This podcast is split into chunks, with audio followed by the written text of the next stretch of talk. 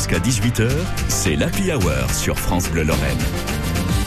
Les petits plats dans les grands avec Jérôme euh, Prodhomme, les histoires euh, des produits consommés chez nous en France et en Lorraine et l'arrivée d'ailleurs des tomates en France, c'était une délivrance. Alors dites voir qu'est-ce que c'est qu'une tomate avec une cape rouge Euh, Alors Super tomate Très bien, très bien. Qu'est-ce que c'est qu'un concombre avec une cape rouge Ah ben, super concombre Non.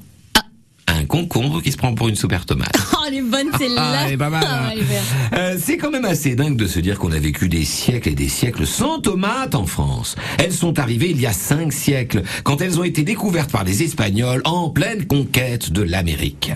Goûtées en Espagne, cultivées ensuite en Italie, elles sont arrivées en Provence et en Ardèche aux alentours de 1600 chez l'un des premiers agronomes français nommé Olivier de Serres.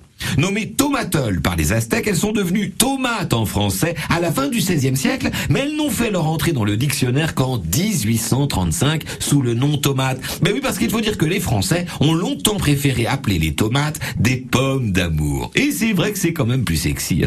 Aujourd'hui, on en consomme plus de 850 000 tonnes chaque année en France, soit à peu près 14 kilos de tomates par ménage. C'est d'ailleurs le fruit le plus consommé par les Français. Notre pays en produit 650 000 tonnes. Encore un effort et on sera autosuffisant. Encore que le circuit court permet de trouver facilement des tomates près de chez soi. Hein Cerises, cœur de bœuf, marmande, olivette, rouge, verte, jaune ou même rose. Il existe de nombreuses sortes de tomates et on peut s'en servir de mille façons en cuisine, même si c'est juste un bonheur que de les cuisiner tout simplement avec un peu de vinaigrette et des fines herbes. Côté santé, la tomate permet d'éliminer les mauvaises graisses. Elle est riche en vitamine C, en potassium, ce qui diminue l'hypertension et elle permet d'assimiler plus facilement le fer et le calcium. La cuisine, ce sont quelques ingrédients comme la tomate, mais c'est surtout beaucoup de cœur. Jérôme Prodhomme euh, qu'on retrouvera demain euh, aux alentours de 10h naturellement sur France Bleu Lorraine pour votre émission consacrée à la cuisine. D'ici là, les petits plats dans les grands sont à réécouter sur francebleu.fr naturellement.